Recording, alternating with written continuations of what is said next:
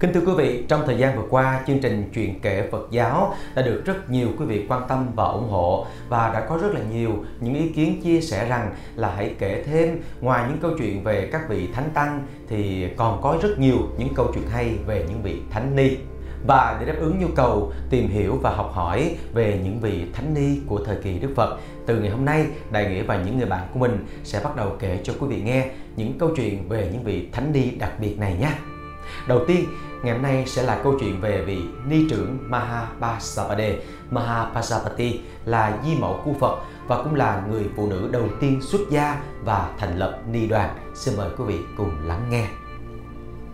Mahapasapade vì là di mẫu của Phật nên thường được gọi một tên đặc biệt là Kiều Đàm Di Gotami, có nghĩa là con gái của dòng họ Cồ Đàm. Bởi vậy, có lúc tên bà đã được gọi một cách đầy đủ là Maha Basa Ba Đề Kiều Đàm Di. Bà là em ruột của Hoàng hậu Mahamaya. Cả hai bà đều là em của vua Thiện Giác trị vì vương quốc Câu lỵ. Sau khi sanh thái tử Tất Đạt Đa được 7 ngày thì Hoàng hậu Maya băng hà. Bà liền được vua Tịnh Phạn tuyển vào cung và đưa lên ngôi hoàng hậu, có trách nhiệm nuôi dạy thái tử bà đã thương yêu thái tử như chính con ruột của mình. Năm thái tử được 14 tuổi, bà sinh hoàng tử Nang Đà và năm sau thì bà sinh công chúa Tôn Đà Lị Nang Đà, Sudari Nang Đà. Năm thứ năm sau ngày Phật thành đạo, vua Tịnh Phạn Băng, Đức Phật đã về kịp để thuyết pháp cho Đức vua nghe trước giờ lâm chung. Sau đó, Đức thân Ngài chủ lễ trà tỳ của Đức vua tang lễ xong, Ngài còn lưu lại ca tỳ la vệ ba tháng để hóa độ dân chúng quanh vùng. Trong thời gian đó, Ngài ngự tại công viên Nikoda Gikroda, cách kinh thành khoảng hai dặm về hướng nam. Một hôm, Thái hậu Kiều Đàm Di đến vườn Nikoda cầu xin Phật cho bà và phái nữ được xuất gia. Vì thấy chưa đến lúc thuận tiện, Đức Phật không chấp thuận. Bà khẩn cầu đến ba lần Ngài vẫn từ chối, bà buồn bã trở về cung. Sau đó, Đức Phật rời Ca Tỳ La Vệ và đi đến hành hóa tại thành Tỳ Xá Ly, Vesali, ngự tại tu viện Trùng Cát, Kutagarasala trong rừng Đại Lâm, Mahavana. Trước đây, các phụ nữ ở thành Vương Xá cũng đã từng xin Phật cho xuất gia như nam giới và Phật đã không chấp thuận. Khi Ca Diếp đi xuất gia, ông cũng đã xin phật cho vợ ông được xuất gia. Nhưng phật bảo là chưa đúng lúc. Bây giờ, tại ca tỳ la vệ, ngoài thái hậu kiều đàm di, còn có rất đông các mệnh phụ trong dòng thích ca cũng muốn xuất gia. Dù đã bị phật từ chối, nhưng ý chí xuất gia của họ không suy chuyển bởi vậy, sau khi từ vườn ni câu đà trở về cung Thái hậu đã nảy ra một ý kiến táo bạo.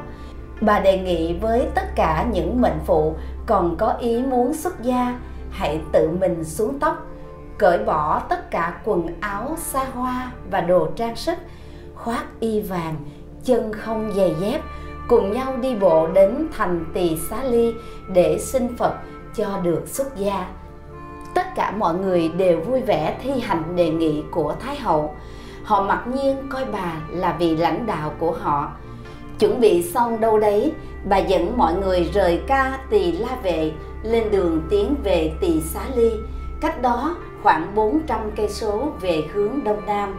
Bà gia du đà la cũng muốn xuất gia, nhưng thái hậu không muốn cho bà đi theo trong chuyến này. Bảo ở lại hoàng cung để chờ xem tin tức thế nào rồi sẽ đi sau. Sáng sớm hôm ấy, khi vừa bước ra ngoài, tôn giả A Nan liền trông thấy Thái hậu và đoàn người của bà đang đứng bên ngoài cổng tu viện. Tất cả đều cạo sạch tóc, khoác y vàng lấm đầy bụi đất, chân không giày dép, lại sưng vù, rướm máu. Tôn giả lấy làm kinh ngạc, liền đến hỏi thăm sự tình. Thái hậu nói: Thưa Đại Đức A Nan, chúng tôi đã xuống tóc đã bỏ hết đồ trang sức và mọi tiện nghi, vật chất của đời sống thế tục. Đi bộ đến đây, trong thời gian gần 20 ngày qua, chúng tôi đã xin ăn dọc đường. Ban đêm ngủ dưới gốc cây, chúng tôi muốn chứng tỏ rằng giới phụ nữ chúng tôi cũng có quyết tâm và có khả năng sống đời sống xuất gia. Xin đại đức tìm lời khéo léo, bạch dùng với đức thế tôn xin chấp thuận cho phái nữ chúng tôi được xuất gia tôn giả rất cảm động hứa sẽ tận lực giúp thái hậu tôn giả vào tỉnh thất của phật trong khi thái hậu vẫn đứng bên ngoài chờ đợi tôn giả trình lên Phật những gì vừa được thấy và được nghe và xin Phật cho Thái hậu và các bà mệnh phụ được xuất gia. Phật im lặng, tôn giả lại bạch. Bạch Thế Tôn, người phụ nữ nếu đã từ bỏ đời sống gia đình để sống đời sống không nhà cửa, tinh cần tu tập theo giáo pháp và giới luật, có khả năng chứng ngộ được các thánh quả tu đà hoàng, tư đà hàm, a na hàm hay a la hán không? Đức phật dạy này a nan người nữ xuất gia cũng có khả năng chứng ngộ các thánh quả. Được khích lệ bởi lời dạy ấy tôn giả đã đem hết lý lẽ trọn tình trọn lý khẩn thiết trình bày lên phật cố xin dùm cho thái hậu và phái nữ được xuất gia nhận thấy đã đến lúc thích hợp phật bảo cho tôn giả a nan biết nếu thái hậu và đoàn người theo bà chấp nhận thi hành trọn vẹn pháp chế 8 điểm, họ sẽ được phép xuất gia làm tỳ kheo ni. Tôn giả rất hoan hỷ, liền ra ngoài thông báo lời dạy của Phật cho Thái hậu và các bà được biết. Thái hậu và tất cả mọi người đều vui mừng chấp nhận tuân hành pháp chế 8 điểm. Thế là ngay sau đó, Thái hậu Kiều Đàm Di và đoàn người của bà được thọ đại giới trở thành các vị tỳ kheo ni đầu tiên của giáo đoàn Phật. Với sự kiện này, Đức Phật được coi là vị giáo chủ đầu tiên trong lịch sử nhân loại đã thành lập một đoàn thể xuất gia cho nữ giới với đầy đủ giới luật. Kể từ đó, đệ tử của Phật gồm có bốn chúng: tỳ kheo, tỳ kheo ni, cư sĩ nam và cư sĩ nữ. Ni sư Kiều Đàm Di đã được Phật chỉ định làm ni trưởng để lãnh đạo mọi việc thuộc ni đoàn. Tôn giả xá lợi Phất, được Phật ủy thác cho trách nhiệm hướng dẫn ni đoàn về những sinh hoạt căn bản buổi đầu của đời sống xuất gia.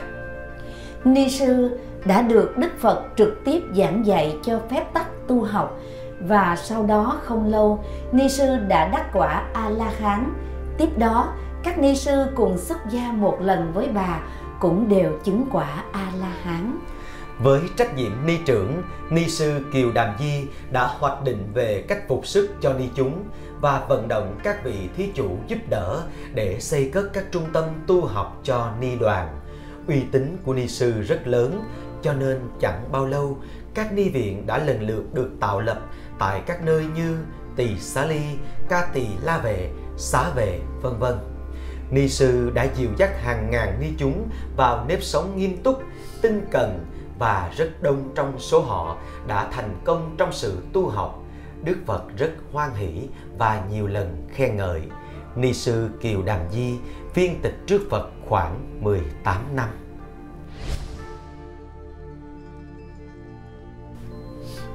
Phần chú thích ở phần này thì đại nghĩa sẽ nói rõ hơn về pháp chế 8 điểm cho tất cả mọi người cùng hiểu. Thưa quý vị, pháp chế 8 điểm danh từ Phật học Hán Việt gọi là bát kinh pháp gồm có một một vị tỳ kheo ni luôn luôn phải cung kính đứng dậy và chào hỏi một vị tỳ kheo dù vị tỳ kheo ni ấy có lớn hơn vị tỳ kheo rất nhiều về tuổi đời lẫn tuổi đạo. Hai, đến mùa an cư hàng năm, chúng tỳ kheo ni phải tìm đến an cư tại nơi nào có chúng tỳ kheo an cư để nương tựa và học hỏi. Ba, đến kỳ Bố Tát tức là lễ tụng giới và phát lộ sám hối của chư tăng ni mỗi nửa tháng thì chúng tỳ kheo ni phải cử người đến xin chúng tỳ kheo chỉ định ngày giờ bố tát và cử người sang giáo huấn và khích lệ việc tu học của ni chúng. 4. Vào ngày kết thúc mùa an cư, mỗi tỳ kheo ni phải thọ lễ tự tứ, tức là người khác nói ra lỗi của mình, mình nhận lỗi và sám hối trước chúng tỳ kheo lẫn chúng tỳ kheo ni. 5. Khi phạm giới luật, vị tỳ kheo ni phải sám hối trước tăng chúng lẫn ni chúng. 6. Những sa di ni đã thọ đại giới thức xoa mana sáu giới tập sự để chuẩn bị thọ đại giới. Hai năm phải cầu xin thọ đại giới trước cả hai chúng tăng và ni. 7. Dù trong bất cứ trường hợp nào, tỳ kheo ni cũng không được quyền khiển trách hay nói nặng lời đối với tỳ kheo. 8. Tỳ kheo ni không được vạch lỗi tỳ kheo, ngược lại tỳ kheo được nói lỗi của vị tỳ kheo ni. Thưa quý vị, những giới điều trên đây chỉ hoàn toàn dành cho người xuất gia, cho nên có một vài điều người tại gia không thể hiểu được. Lại nữa, những giới điều trên xem ra như có tính cách kỳ thị đối với nữ giới, nhưng sự thật thì không phải như vậy. Vào thời kỳ đó của xã hội Ấn Độ, việc đưa nữ giới vào đoàn thể xuất gia rất là khó khăn, hầu như không thể nào xảy ra được. Đã có một quyết tâm cách mạng xã hội nhưng cũng phải đợi thời cơ, phải một thời gian chuẩn bị tâm lý quần chúng. Khi thời cơ đã đến, Đức Phật đã đưa bát kính Pháp ra như là một cánh cửa phương tiện hoàn hảo để vừa có thể cho nữ giới gia nhập giáo đoàn, vừa có thể tránh được những trở ngại từ bên trong nội bộ cũng như từ bên ngoài xã hội. Tôn giả Xá Lợi Phất đã nói tám điều này đưa ra với mục đích là để mở cửa cho giới phụ nữ đi vào giáo đoàn. Mục đích của nó không phải là kỳ thị, mà chính là để chấm dứt kỳ thị. Điều cốt yếu là phụ nữ được xuất gia. Chính ni trưởng Kiều Đàm Di cũng nhận rõ, pháp chế 8 điểm đó không phải là những trở ngại cho sự tu học của chúng tôi, mà chính là cửa ngõ cho chúng tôi được đi vào đó không phải là những điều kỳ thị nữ giới, mà lại là những điều phương tiện, bảo vệ và che chở cho giáo đoàn, trong đó có nữ giới. Bởi vậy, sau khi việc xuất gia của nữ giới đã trở thành sự thật, và khi nếp sống ni chúng đã trở nên nề nếp, quy củ, thuần thục, thì bát kính pháp sẽ không còn cần thiết nữa, vì ni chúng đã có giới luật một cách đầy đủ và rõ ràng sự việc cả ngàn vị tỳ kheo ni thời Phật tại thế sau một thời gian tu học tinh cần đã đắc quả A La Hán đã nói lên đầy đủ ý nghĩa đó. Thưa quý vị, và bây giờ chúng ta sẽ lại tiếp tục nghe câu chuyện về vị ni trưởng Mahapajapati Gotami nhưng với một văn phong, một cách kể chuyện hoàn toàn khác. Mời quý vị lắng nghe tiếp nhé. Vị ni trưởng thánh hạnh và gương mẫu Một buổi chiều tắt nắng, trong một rừng cây sâm si rậm rịch, ngoại thành Vesali, một vị ni rất già, rắn rỏi như một cội lão mai mọc giữa triền đá tảng. Bà chống cây gậy trúc, vương thân đứng thẳng dậy, rồi dùng thần lực rảo mắt một vòng như luồng điện quét. Cả khu rừng như chìm ngập trong giấc thiền đại định. Mấy trăm vị thánh ni đều là đệ tử của bà đang thọ hưởng lạc về thiền, lạc về quả. Tuổi tác ai cũng đã tuyết sương, đang xô dạt về bên góc trời chiều.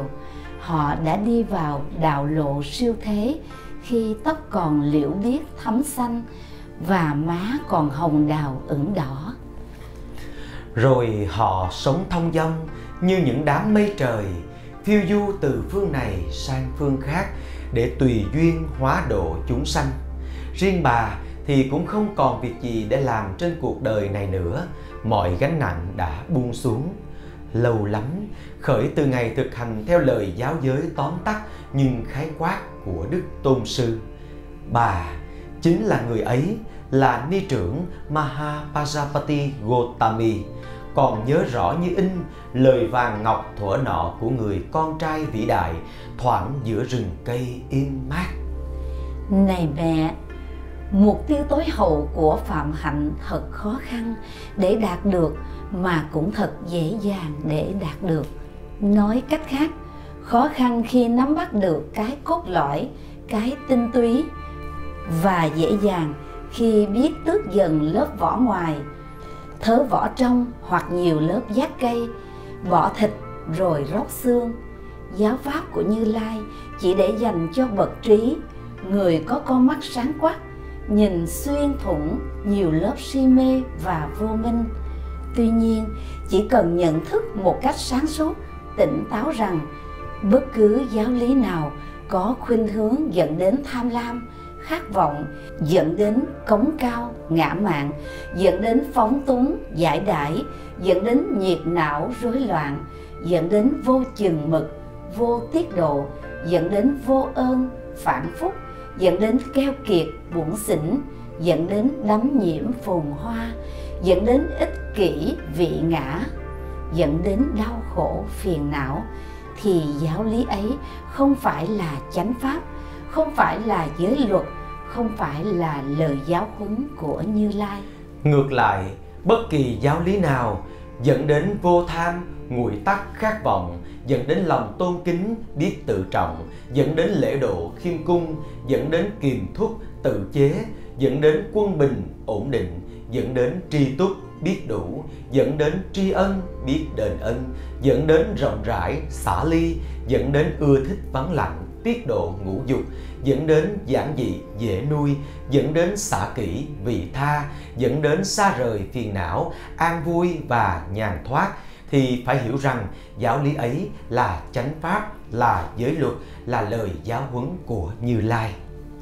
Ôi, chỉ cần lời dạy khái quát kia thôi mà ta đã đắc quả a la hán sau đó ít lâu lại còn có những thắng trí và cả tri kiến phân tích nữa ta đã vô ngại tự tại giữa hai bờ ôi từ bấy đến nay bao nhiêu lượng nước đã trôi qua con suối này rồi, bao nhiêu mưa nắng đã xối lên cái thân hình mảnh khảnh, lau cỏ gầy guộc này rồi. Quả là ta cũng đã mòn mỏi tuế xương và ta cũng đã tự gẫm, tự cười, tự chế nhạo chính mình dốc đứng ngạo đường lên.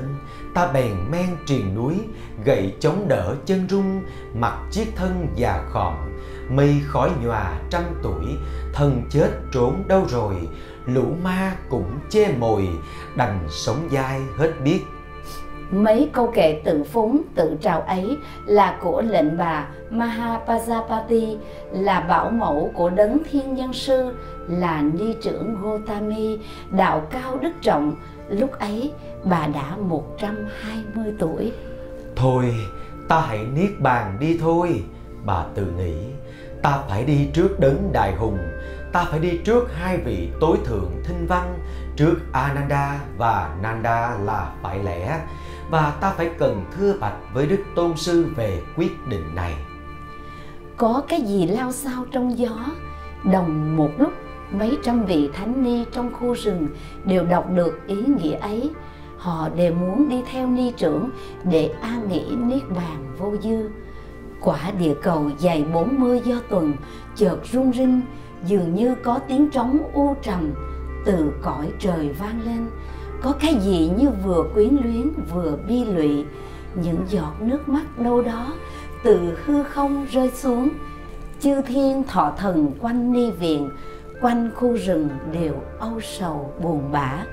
Nếu chư vị thánh ni đều cùng niết bàn cả, thì khu rừng này sẽ trở nên hoang vu, trống trải. Những năng lượng mát mẻ và an lành cũng không còn tỏa ra trong không gian tịch lặng này nữa.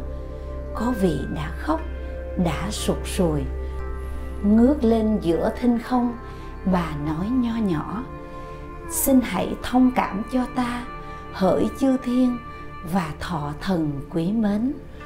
Đây là cái nhìn cuối cùng và lời nói cuối cùng của ta đó.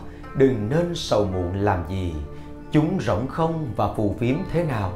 Tại sao vậy?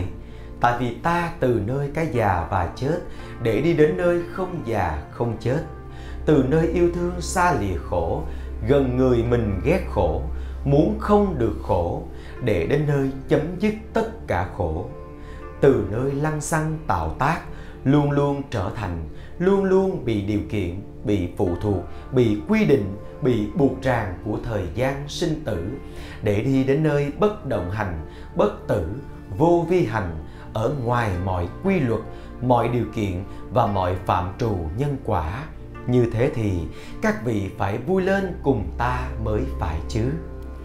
Thế rồi hôm sau, trời vừa rạng sáng ni trưởng Gotami cùng với hội chúng thánh ni trước khi bái biệt Đức Thế Tôn để niết bàn, họ ôm bát khất thực quanh thành Vesali như thường lệ.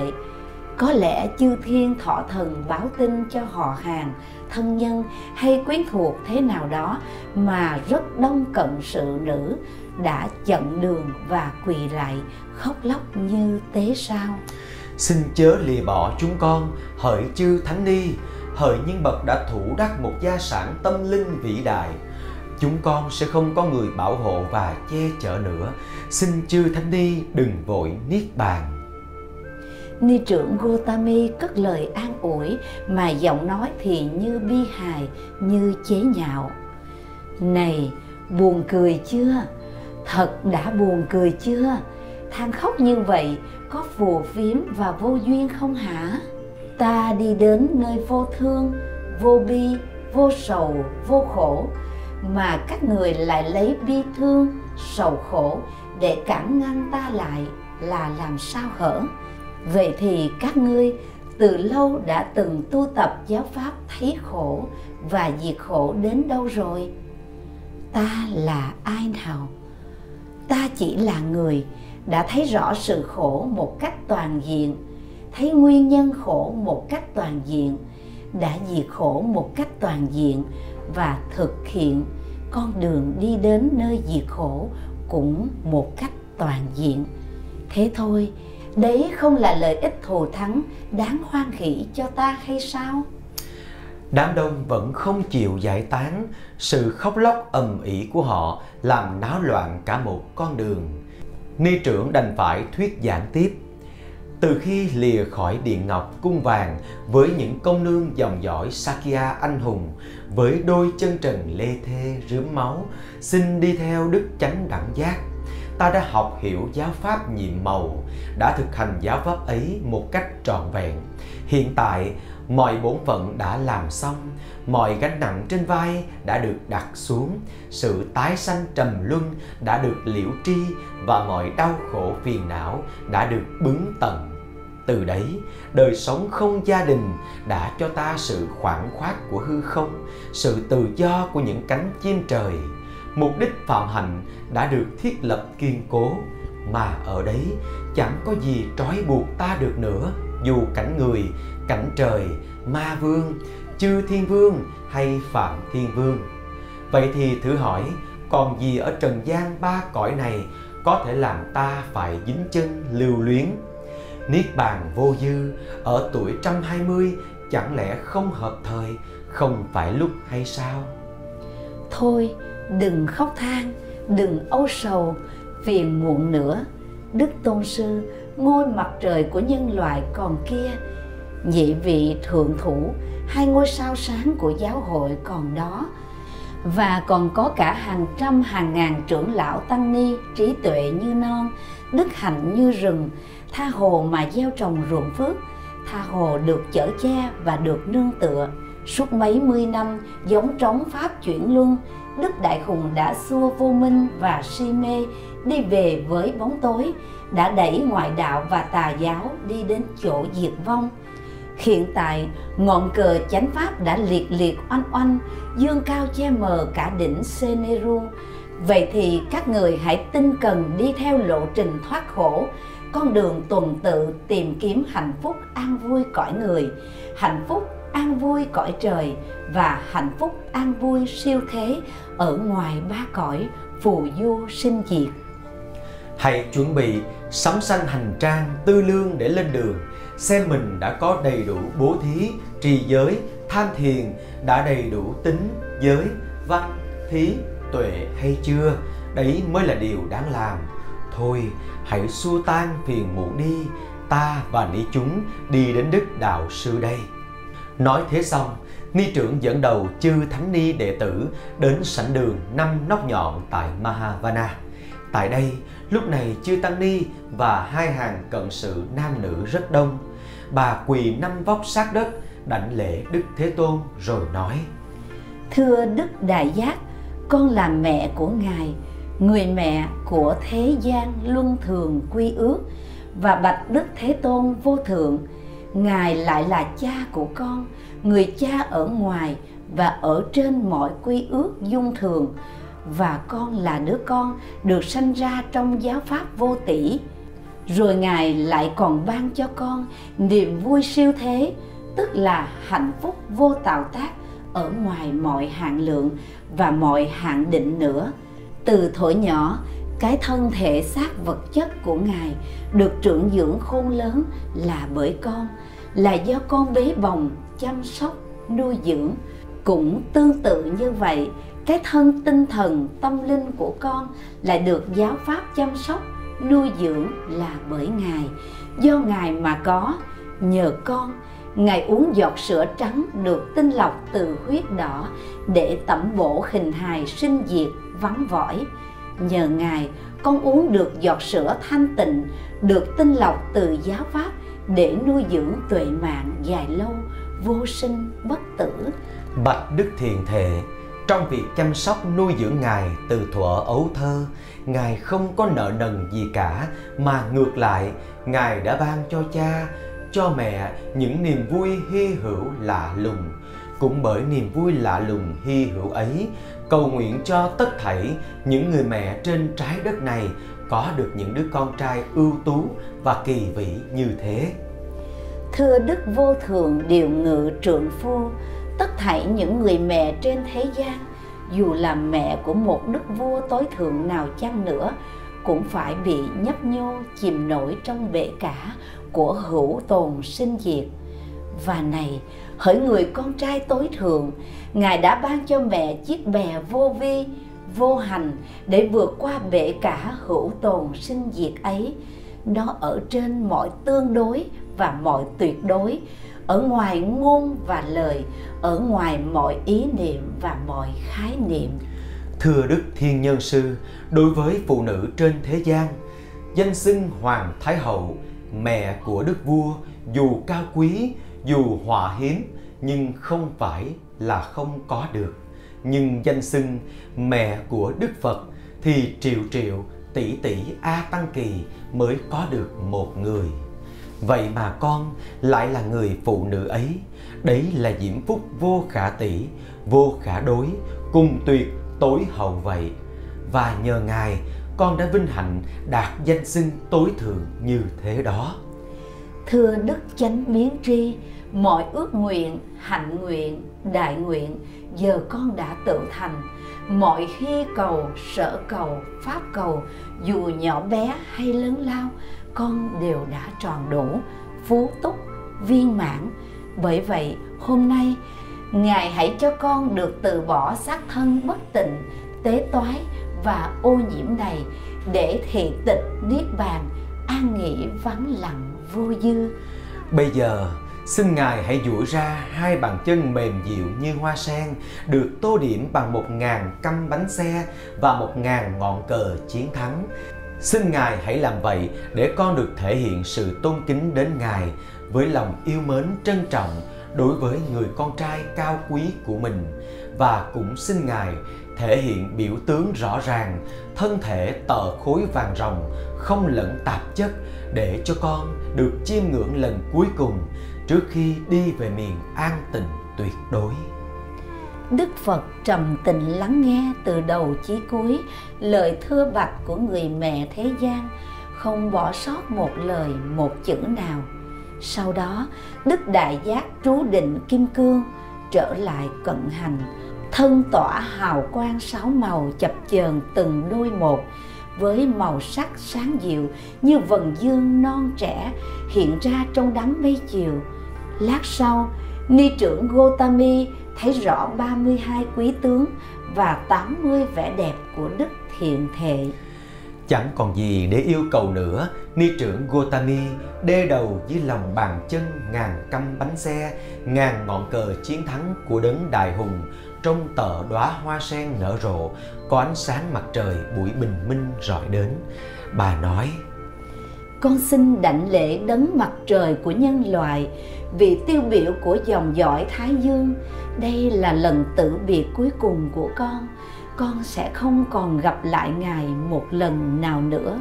Thưa đấng cao cả của thế gian hạng nữ nhân như chúng con sinh ra trong thế gian, được tiếng là mẹ của thế gian, là nhân tố tồn tại của thế gian.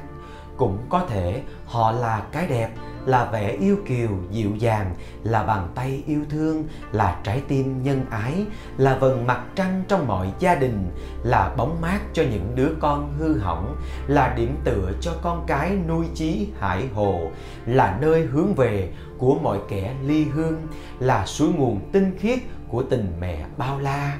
Và cao cả nhất, họ là huyết sữa nuôi sinh mệnh của nhân loại nhiều lắm nhiều lắm nhưng chính họ cũng là ái dục tình lụy, là cơn khát nóng của địa ngục, là miếng mồi bốc lửa cháy của ghen ghét, tật đố, tranh chấp và ly tán.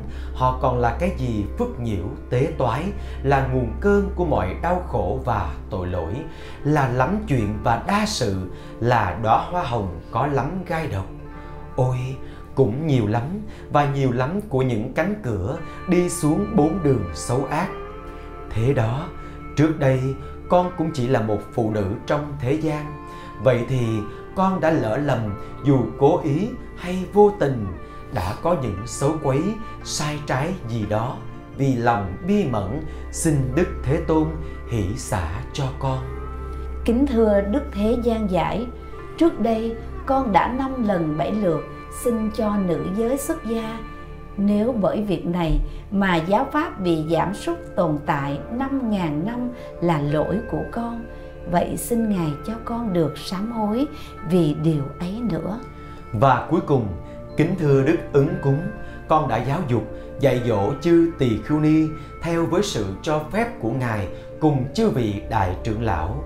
Tâm con có chừng, tuệ con có hạn, nếu có sự kém cỏi bất cập nào đó trên phương diện giáo hóa ấy cũng xin ngài tha thứ trước khi con đi về miền an tịnh vô cấu vô lậu.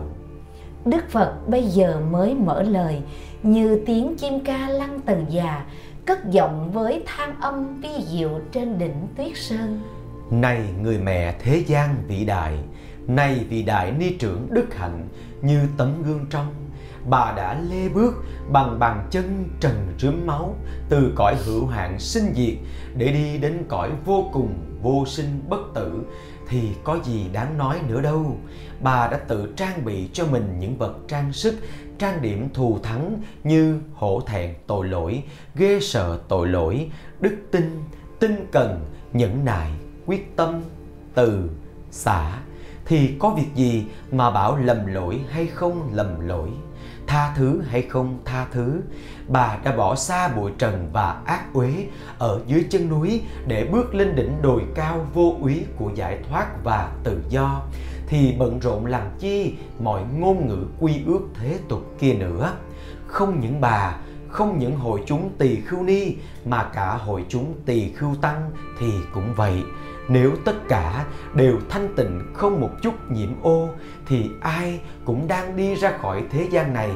Ví như phần trăng ra đi lúc rạng đông, sau khi nhìn thấy sự biến mất dần dần của các vị thiên thể. Bà và hội chúng ni chúng, hãy ra đi như vậy, hãy an nhiên tự tại như vậy mà đi vào niết bàn vắng lặng toàn diện không có dư y. Đức Phật nói xong như ánh sáng lấp lánh vừa rời khỏi tòa kim cương thì ni trưởng Gotami và ni chúng đồng hướng vai phải nhiễu quanh kim thân Phật ba vòng. Trông giống như những vì sao vệ tinh theo gót mặt trăng di chuyển xung quanh núi chúa Seneru.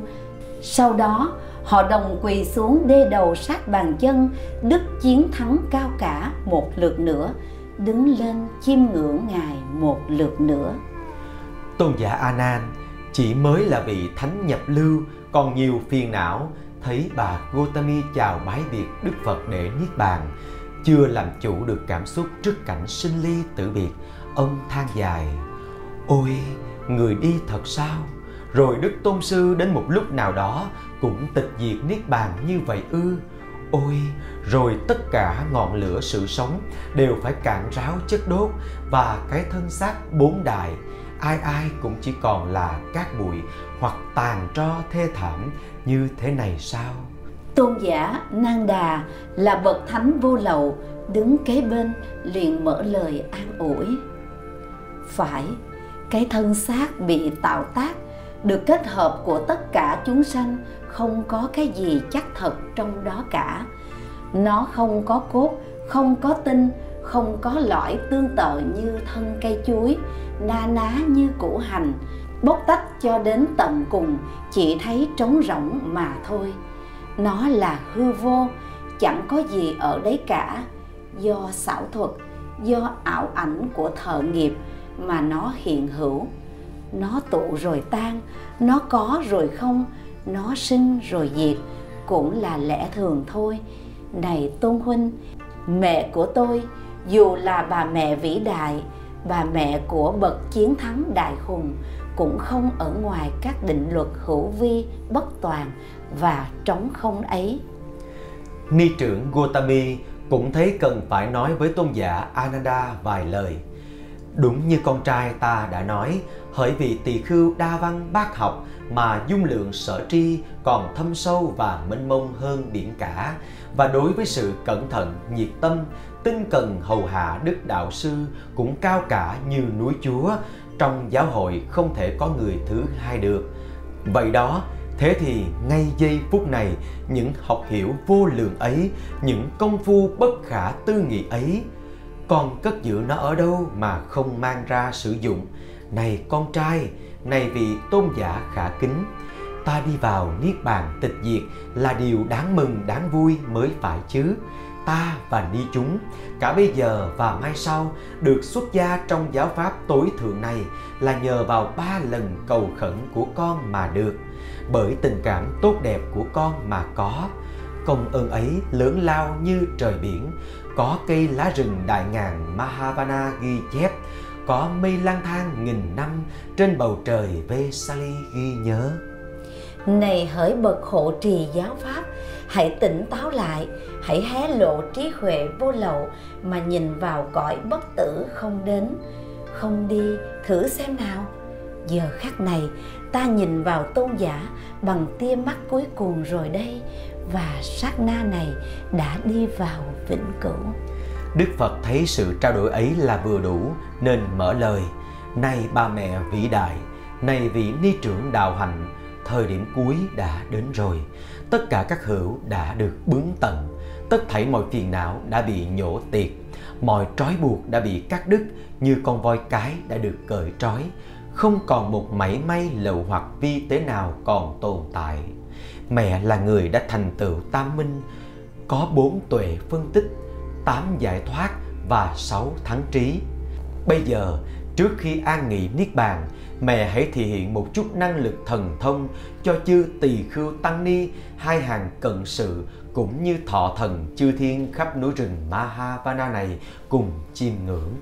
Được sự cho phép của Đức Phật, ni trưởng đảnh lễ ngài rồi tức khắc bay lên không trung còn nhanh hơn con chim ưng vàng vỗ cánh đầu tiên bà biến hóa một thân thành nhiều thân rồi nhập thành một hiện ra rồi biến mất đi xuyên qua tường, qua núi, ẩn trong đất, đi trên nước như đi trên đất bằng, ngồi kiết già giữa hư không. Đến cõi phạm thiên, làm cho trời đất mù mịt khói, sáu mặt trời mọc lên, những tràng hoa rực lửa vào thời hoại kiếp, nắm trong tay những ngọn núi và những tảng đá khổng lồ trông như mấy hạt cải ngón tay che khuất mặt trời mặt trăng, bàn tay nắm một ngàn mặt trời, một ngàn mặt trăng. Biến hóa thành đức chuyển luân vương, biến hóa thành hằng hà sa số tỳ khưu ni, rồi nhập lại, hòa thành một. Cả khu rừng người, vô số phi nhân, chư thiên đồng chiêm ngưỡng đại thần, đại lực biến hóa của ni trưởng, đăm đăm như không nháy mắt. Lại biết là đúng thời nữa, đức phật chợt tuyên dương.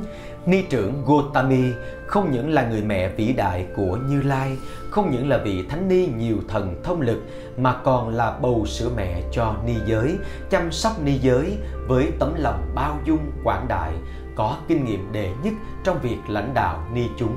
Rồi ngài lại nói tiếp. Này người mẹ vĩ đại hãy kể lại lộ trình lâu xa cùng những nhân duyên tu tập của mình cho đại chúng cùng nghe thưa vâng rồi bà kể Vào thời Đức Chánh Đẳng Giác Padumuttara, tôi được sanh ra tại Hamsavati trong một gia đình quan cận thần, được thọ hưởng sung mãn tài sản cùng những tiện nghi tối ưu trong đời sống. Một lần nọ, tôi và nhóm thị nữ cùng tùy tùng đông đảo đến chiêm bái, cúng dường, nghe Pháp Đức Phật Padumuttara. Nhân duyên tình cờ là hôm ấy Đức Đại Hùng đang cho thiết lập giáo hội ni giới và vị đứng đầu lãnh đạo ni giới là Tỳ Khưu Ni Matucha. Thấy vị thế của người nữ được bình đẳng xuất gia tu tập như thế, tôi đã rất hoan hỷ, bèn phát tâm cúng dường y áo, vật thực, thuốc trị bệnh đến Đức Phật cùng chư Tăng Ni trong suốt 7 ngày rất thịnh mãn, rất chu đáo. Đến ngày thứ bảy, tôi và thị nữ cùng tùy tùng nằm dài xuống đất, đảnh lễ bàn chân bụi của Đức Vô Thượng và phát nguyện rằng mai hậu sẽ có duyên báo, quả báo giống y như tỳ khu ni Matucha, xin bậc đại chiến thắng chứng minh. Đức Phật mỉm nụ hoa sen cất tiếng con đã cúng dường hỷ mãn 7 ngày đến Như Lai và hội chúng với tính tâm rất tròn đầy và trong sạch. Vậy thì con sẽ được như ý sở cầu. Hãy nghe Như Lai nói đây. Vào một trăm ngàn đại kiếp về sau, có vị Thế Tôn xuất thân dòng dõi Okaka, Đức Đại sĩ gautama có mặt ở thế gian, khai sáng một giáo pháp chánh thống y như chư Phật ngàn xưa. Lúc ấy, con là Mahapajapati Gotami chính là bà mẹ thứ hai chăm sóc nuôi dưỡng vị ấy thuở còn ấu thơ và con cũng chính là người nữ đầu tiên thừa tự giáo pháp ấy, đạt vị thế hạng nhất trong số những tỳ khưu ni kỳ cựu. Khi dấu ấn bất tử đã được đức ứng cúng, khắc lên trán như thế, tâm tôi sau đó dường như chỉ nghĩ đến giáo pháp. Tôi, các thị nữ và tùy tùng đã cúng dường hộ độ đức phật và giáo hội cho đến hết cuộc đời còn lại. Mệnh chung tôi được hóa sanh cõi trời đau lợi, được thọ hưởng khỉ mạng thiên sắc, thiên hương, thiên vị, kể cả tuổi thọ, sắc đẹp, an lạc và danh tiếng đều vượt trội chư thiên nữ cùng cảnh giới. Nên đế thích thiên chủ chọn tôi làm thiên hậu. Do một nghiệp xấu ác từ quá khứ trả quả, hưởng hết phước ở cõi trời, tôi sanh xuống cõi người, rơi vào một gia đình lao động chân tay thuộc quốc độ của đức vua nước Kasi. Tại một ngôi làng nô lệ có 500 gia đình, người ta bầu một vị lãnh đạo như là làm thôn trưởng và tôi là phu nhân của vị ấy. Hôm kia, có 500 vị độc giác Phật đi từ Nanda Mulaka tới Isipatana để khất thực tất thảy chúng tôi cùng quyến thuộc đều vui mừng mời thỉnh luôn hội chúng ấy an cư mùa mưa. 500 gia đình làm 500 cốc lá rồi hộ độ tứ sự suốt 4 tháng. Dân cúng đầy đủ, mỗi vị ba y, ai ai cũng hoan hỷ. Sau kiếp ấy, tôi được tái sanh trong một gia đình thợ dệt, cũng tại thành phố Paranasi lớn lên, nhân duyên lại được gặp 500 vị độc giác Phật, con của bà Padumavati nên lại được dịp cúng dường vật thực. Từ bỏ cõi người, do nghiệp lành tốt ấy, tôi được chu du tái sanh nhiều ở cõi người và trời. Rồi kiếp cuối cùng hiện nay là thành phố Devadaha, nước Kolia. Cha của tôi là Anjana thuộc dòng Sakya, mẹ của tôi là hoàng hậu Sulakhana. Và sau đó tôi được làm hoàng phi của đức vua Suthodana thành phố Kipalavatthu những người còn lại tùy tùng và quyến thuộc kiếp trước thì được sanh trong hoàng tộc Sakya hoặc phu nhân, thân quyến của họ. Tôi là người ưu việt nhất. Do lời nguyện dưới chân Phật Padumuttara nên được làm bảo mẫu của đấng chiến thắng. Người con trai tuấn tú được tôi chăm sóc và nuôi dưỡng ấy ra đi và trở thành đức chánh đẳng giác, bậc hướng đạo vô song tôi và 500 công nương dòng Sakya đều đã xuất gia và đều đã chạm tay vào cánh cửa an lạc Niết Bàn. Cả chồng và con của họ từ nhiều kiếp trước cũng đạt được phẩm vị A-la-hán tối thượng đều nhau cả thảy. Sau câu chuyện kể của ni trưởng Gotami, tất cả thảy thánh ni cũng sử dụng thần thông bay lên không trung và tuần tự thể hiện một số năng lực và cuối cùng lại phủ phục bên chân Đức Đại Giác, xin phép được niết bàn giống như ni trưởng của họ. ni trưởng và hội chúng thánh ni sau đó trở về ni viện bỏ ngoài tai mọi sự than khóc sầu muộn của những cận sự nữ. Họ yên lặng tìm chỗ tịch diệt niết bàn. Lúc ấy trái đất rung động tiếng trống trời vang lên và mưa hoa rơi xuống. Thọ thần chư thiên long vương atula và cõi phạm thiên đều rung động bồi hồi Đức Phật hay biết rõ việc ấy nên Ngài nói với Ananda và Nanda Hãy thông báo rộng rãi đến hai hội chúng Tăng Ni, hai hàng cận sự nam nữ trong kinh thành Vesali và vùng phụ cận về sự niết bàn của mẹ và các công nương thánh ni. Thế rồi, lễ hỏa táng thi hài của ni trưởng Gotami và hội chúng thánh ni diễn ra vô cùng huy hoàng và long trọng. Những viên xá lợi đã được thu nhặt và những bảo tháp thờ cũng được dựng lên để ngàn sau chư thiên và nhân loại chiêm bái cung kính cúng dường những tinh cầu thưa thớt và lạnh giá những ngôi sao sáng đã rụng giữa trời cao